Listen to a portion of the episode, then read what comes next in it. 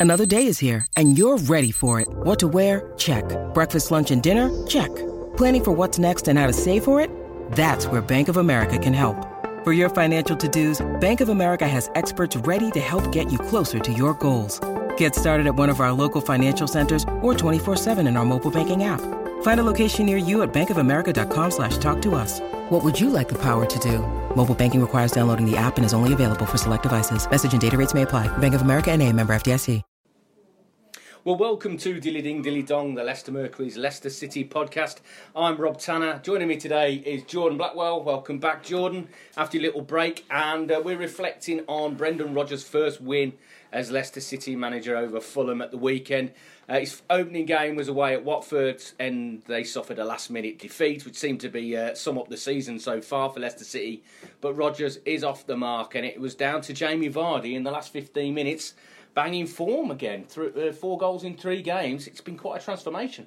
Yeah, yeah, he's um he, has been on, on good form. Um, I think we've already seen a slight difference in the way that he plays. Um, that he, he played under Puel. I think because they've uh, because Leicester have been winning the ball back slightly higher up the pitch. There's been a little bit more space for Vardy, but um, he seems to have found his um, shooting boots again, which is always good news. As we were looking at his, his conversion rate, and his conversion rate's almost doubled over these past few games. Um, so yeah, but that's, that's always good news when your striker's banging form. That's always going to be um, a, a, bonus.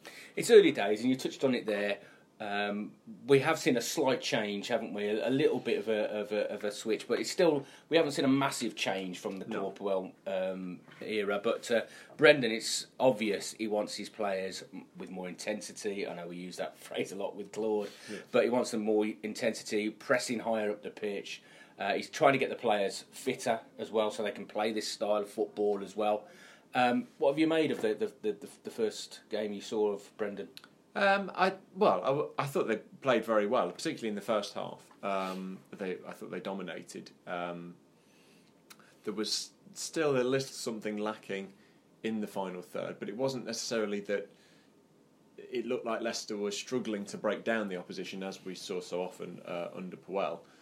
More that the the final pass was getting through, but it wasn't quite right. There was you know there was a few occasions where Maddison or Tielemans or Barnes were threading through balls to Vardy, but it was just the, Sergio Rico, the Fulham goalkeeper, was just getting there ahead of him. Yeah, um, defenders were getting back as well and getting blocks. Yeah, so I think there's a there was it was like an, almost half, and obviously they got the goal, but they probably needed another one.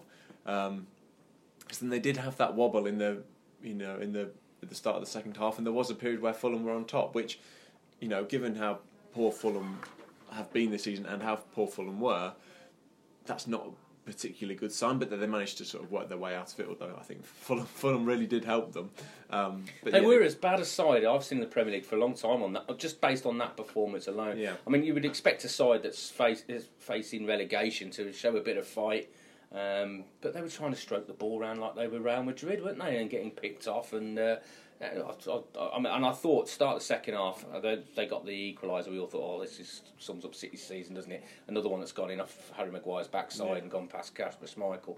Um, but I, I, did feel that um, Fulham dragged City down to their level for about 10, 15 minutes, and then it was a it took a couple of changes from uh, from Brendan to get them going again. And once they got up and running again with Vardy, get, get create a couple of chances, he took some away, and it looks like a comfortable win. But for a, for quite a spell, it wasn't. Yeah, and I think the again, it comes down to, to being fortunate that I suppose Fulham gave them the chance. Obviously, Nordtveit playing the ball straight to Maddison's feet, but he, I suppose he has the ability to then ping a ball straight through to Vardy um, uh, to get that second goal. And what actually, once the second goal went in, it didn't really look like anything other than a, a Leicester win.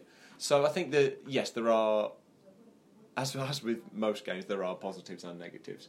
Um, but certainly, I would say it was an improvement from Rodgers' first game at Watford, where I'm not. I didn't really felt didn't really feel that the the different formation there worked. Mm. Um, but the sort of the three at the back with wing backs um, obviously rotated again and went back to the four man defence, and I think that seemed to give Leicester a little something extra going forward. And um, we'll have to see what he does over the, the coming games. Well, that's the point, isn't it? He said he, he chose to come to Celtic now because a lot of people north of the border were saying, "Ah, oh, disgraceful." He's he's left them on the brink of a, a famous treble treble. Well, he's come now Um, because he wants to use these final games of the season to assess what uh, what he's got at his disposal in this squad and and identify where he needs to strengthen in the summer. And we're probably expecting quite a few changes, won't we, over the summer? There'll be a few signings, a few players coming yeah. in. And I know that a lot of City fans want Tielemans signed on a permanent, but it's not going to be cheap if reports are true that they, Monaco are going to be holding out for £40 million. It looks like Leicester City will have to break their transfer record unless they do a deal with Silva going the other way. Break their transfer record to land this lad. Yeah, but I think given his performances so far, I think they'd probably be quite interested. I mm. think you know the you know he's played five games. Um, he's got a couple of assists and now a first goal. Uh, he, he plays in a position and he he operates in a role that Leicester don't really have any other players that can play that. Maybe you could say Maddison could drop deeper and play it, but you don't. You want Maddison further forward. Um, but yeah, so it's been a really good start. He's been threading passes through. He's been creating chances. Uh, he's looked a threat in terms of shooting as well. Um, he's not shied away from doing defensive work, and that's all in his first five games. And he's only twenty one. Um, you know, there's there's a lot more to come from him. He's had a really he's had a disrupted season. I mean, Rodgers is his fourth manager this season, given that he had two at Monaco and now two at Leicester. Um, so that's not that's not going to be the perfect season but maybe one season under one manager, hopefully under Rodgers at Leicester, maybe that would you would really see a you know a really really good player. Um, so yeah, I think it would be quite exciting. I think that would be a real um, you know be, would be a really good start to the summer if Leicester set out their intentions and said, right, let's go get this lad. Well, and I think there's no risks with him off the pitch either. He's an absolute oh, no. consummate professional. Yeah. He's the first one down the training ground doing uh, gym sessions before the rest of the lads get in for uh, training, and uh, he seems to have settled in very well. He's confessed in an interview with Belgian media that he loves baked beans. Uh, which uh, which is a good job, and he likes the sausage and the bacon in the down the canteen, and and he's uh, absolutely amazed that everybody loves darts in the uh, in the camp. So he seems to have settled in already, and he's he's got a repertoire of Ed Sheeran songs that he, he had to sing for his initiation as well. So uh, he looks like it looks like he's settled in, looks like he's part of the squad, and even though it's only a temporary uh, stay here at the City. I think it might. I think City will try and get this done. I think they'll try and get him to stay, and I think you might see Silva going the other way because he's done yeah. very well at Monaco. And, and I think that's the key as well. I think you know you could say that um, because Tielemans is playing so well, some of the other Premier League clubs might be interested because they've seen, oh, hang on, there's this lad, and you know it looks like he's he's adapting to the Premier League. But because Leicester have Silva, that could see Monaco prefer a deal with Leicester because Leicester have something extra that they can offer. Um, and as you say, Silva's been getting on really well um, in in Monaco. I think the fact that it's a slightly slower league in uh, League One is um, helping him a little bit. But he's played six games now and he's unbeaten. Monaco pulling away from relegation zone. So I think it looks like one of those loan deals that's worked out perfectly for, for both parties. Absolutely. Now let's talk about another lad that um, caught the eye again. He still hasn't got his first goal, but Harvey Barnes continues to impress. Mm. he's direct. I know a lot of the journalists were talking about him after the game, and um, Brendan was asked about him as well. Um, I mean, and he's been quite realistic, hasn't he, Brendan? He said, "Yeah, he's a very promising lad," uh, but he said, with regard to Mari Gray as well, they need to start producing more assists, more goals and that's what they're going to be judged on. They need to start putting some stats on the board. But it has been a bright start to his Leicester City career, hasn't it, Harvey? Yes, uh, I think he's been uh, brilliant. I think he's been one of the reasons that, that Leicester have been so um, that have looked more threatening since Christmas. Um, I think he's um, the way he receives the ball and immediately he's looking to you know to get on the front foot. You feel like every every touch has a purpose with Barnes. Um, he's always trying to beat his man or get into the box or set up with his teammates or take a shot. Um, but yes, you're right. There's a, a, maybe a slight lack of end product at the moment. We've seen um, obviously got his second assist uh, at the weekend, um, but I had a look and he's now had 30 shots without scoring, which is more shots than any other player without scoring in the league already. Um, but I think he's going to come. I think yeah. we've we've seen he was unlucky at Wolves, wasn't yeah, he? Yeah, I think there was obviously with the with the goal at Wolves that was went down as an own goal. Yes, he was unlucky there. I think we saw at Spurs that perhaps he, he still lacks maybe either a little bit of composure or confidence in front of goals. We, he had a few chances, uh, particularly that one on one that he sort of hit straight at Lloris. Yeah. But against what uh, against Fulham, he produced a really good curling shot that was going right into the bottom corner, and Sergio Rico had to pull out a superb save um, to deny him. So I think yes, he's getting closer, and I think really we could see him score maybe three goals before the end of the season. Um, the way he's playing at the minute, but yes, I think he's um, no, he's been really good, and I think the one thing that has surprised me is that actually he's um, unlike most wingers that can get shrugged off the ball. He doesn't. It doesn't really happen with Barnes. He seems to have beefed up quite a lot, and I think maybe those experiences. Obviously, went to MK Dons and then Barnsley and then West Brom, competing in sort of tougher leagues. I suppose. I think you've got to be a bit more physical to. to We're talking to a couple of people down the training ground. They say he's got a bit of an edge to him. Um, he can lose his temper a little bit. He, can, he, he likes the physicality of it. You know, he's got a bit of a mean streak. He wants to win, desperately wants to win games, no matter if it's practice game on the on the training ground or a, a match at the King Power Stadium. So he's got a bit of a mental edge to him, um, Harvey, and I think that will stand him in good stead. Uh, moving forward, it helps that your father was a, yeah. a top pro and can help him with those sort of things as well. And uh, you know, I, I, but it, it has been a very, very bright start. And, and we're just talking about a youngster at the start of his career there in Harvey. Now we're going to talk about a player that's coming towards the end of his career, and there was a bit of news on Saturday morning that Brendan told us, and in the embargo section of the press conference, that he's advised the club he wants Wes Morgan to have a new contract, so he, at least one year, um, so he can still be around. It looks like he's, he's going to have a completely different role. He's not going to play as much as he has done this season, um, but I think Brendan still thinks he's got an influence on the uh, on the squad, and he's got a lot of experience he can pass on to the youngsters like Harvey Barnes. Yeah, I think that's that's probably sensible. I think um, there's obviously Morgan's such a, a, an influential player within the squad that as a first move for a manager, it probably makes sense to to want to keep him on side, and and in that sense, then you keep the whole whole squad on side.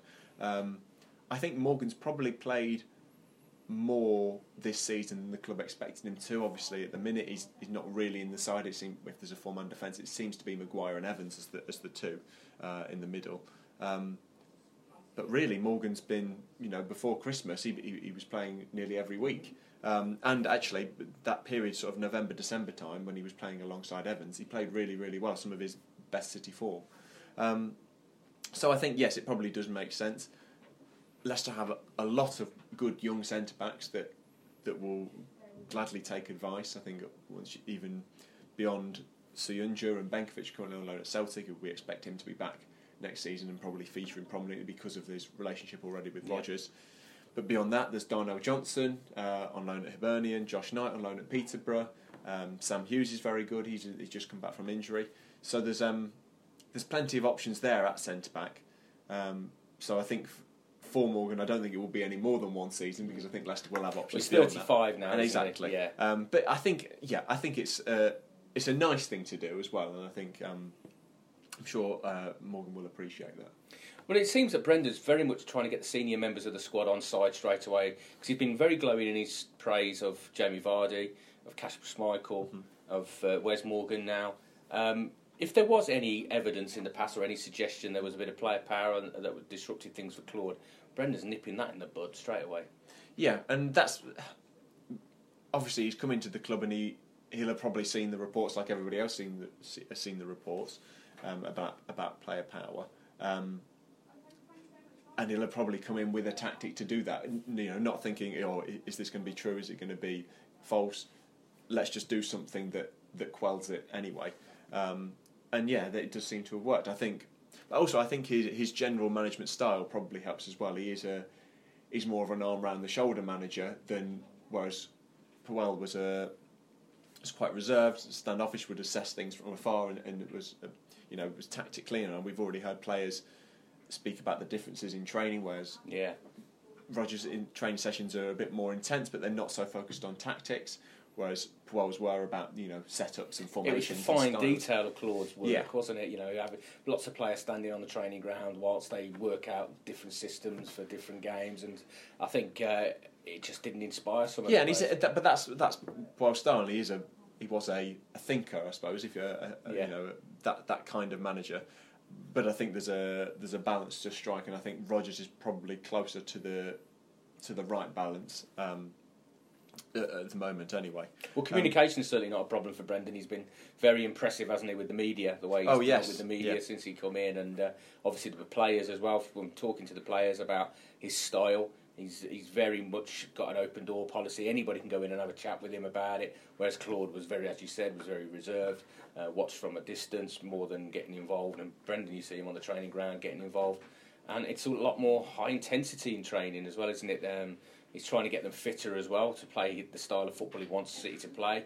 He doesn't think they're quite fit enough or sharp enough at the moment to do that high press. So, but it's been a, it's been an impressive start, I think, to under Brendan, and I think uh, I think um, Leicester fans are very optimistic about the future under him.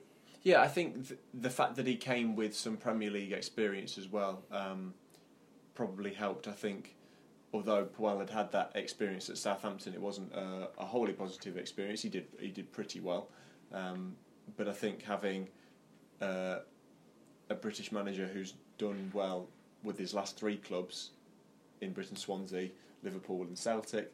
He's won stuff. He went very close to winning a title with Liverpool. Um, he certainly won everything in Scotland. Yeah, and there's lots of evidence there to say this is a very good manager.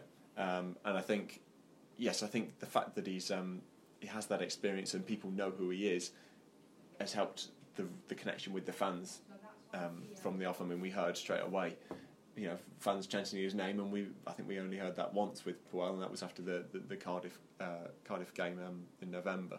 Um, so I think yes, I think that it that's been a help that that Rodgers has a, a bigger reputation coming in, and I think the fans have, have latched onto that and have thrown their full support behind him as they should. So, what do you think is realistic for this season in terms of a finish? I mean, closing in a little bit on Wolves in seventh, but um, and I know that uh, Ben Chilwell said in an interview that um, this season they're targeting seventh still. They've not ruled that out, finishing seventh. Do you think that's possible? Uh, no, sure, in short, I think I think, although I think Leicester have got decent fixtures, certainly their next five, they've got you know, they're playing teams either below them or around them. Um, I don't think they've got enough. Uh, six points of the gap to Wolves at the minute. I think that's probably too big a gap to bridge. I think Wolves and Watford in particular are both mm. sort of decent, competent outfits. I think they will pick up enough points. Um, so personally, my aim would be if, if Leicester managed to finish um, with more points than they had last season you could say, I know there's obviously been managers chopping and changing, but I suppose then you could say, but that's every that's every season, isn't the managers chopping and changing and things changing um, with Leicester City.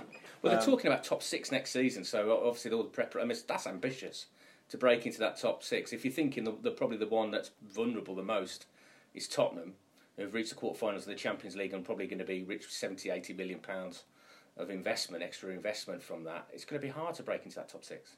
Yeah, it's going to be well. It's going to be really difficult. I think we've even seen we saw the finances released um, recently. Leicester released their accounts for, for last season, um, and to be honest, the the gap between the have and the have-nots, if you like, has, has grown even further. The the gap that Leicester would have to bridge in terms of you know the amount they spend on transfers and on wages. The top six are spending even more now. Um, so yes, it would be extremely difficult. I don't think that would even be possible next season. I think I've said before that I think Leicester are going about it in the right way in terms of having a group of young players and developing them together because Leicester do not possess the ability to buy top six players, but they can develop top six players. Um, so yes, I think that they're going about it the right way, but I think the the process that they're on will take two or three seasons before they can think about challenging for the top six. Thank you, Jordan. Well, thank you very much for joining us on Dilly Ding Dilly Dong today.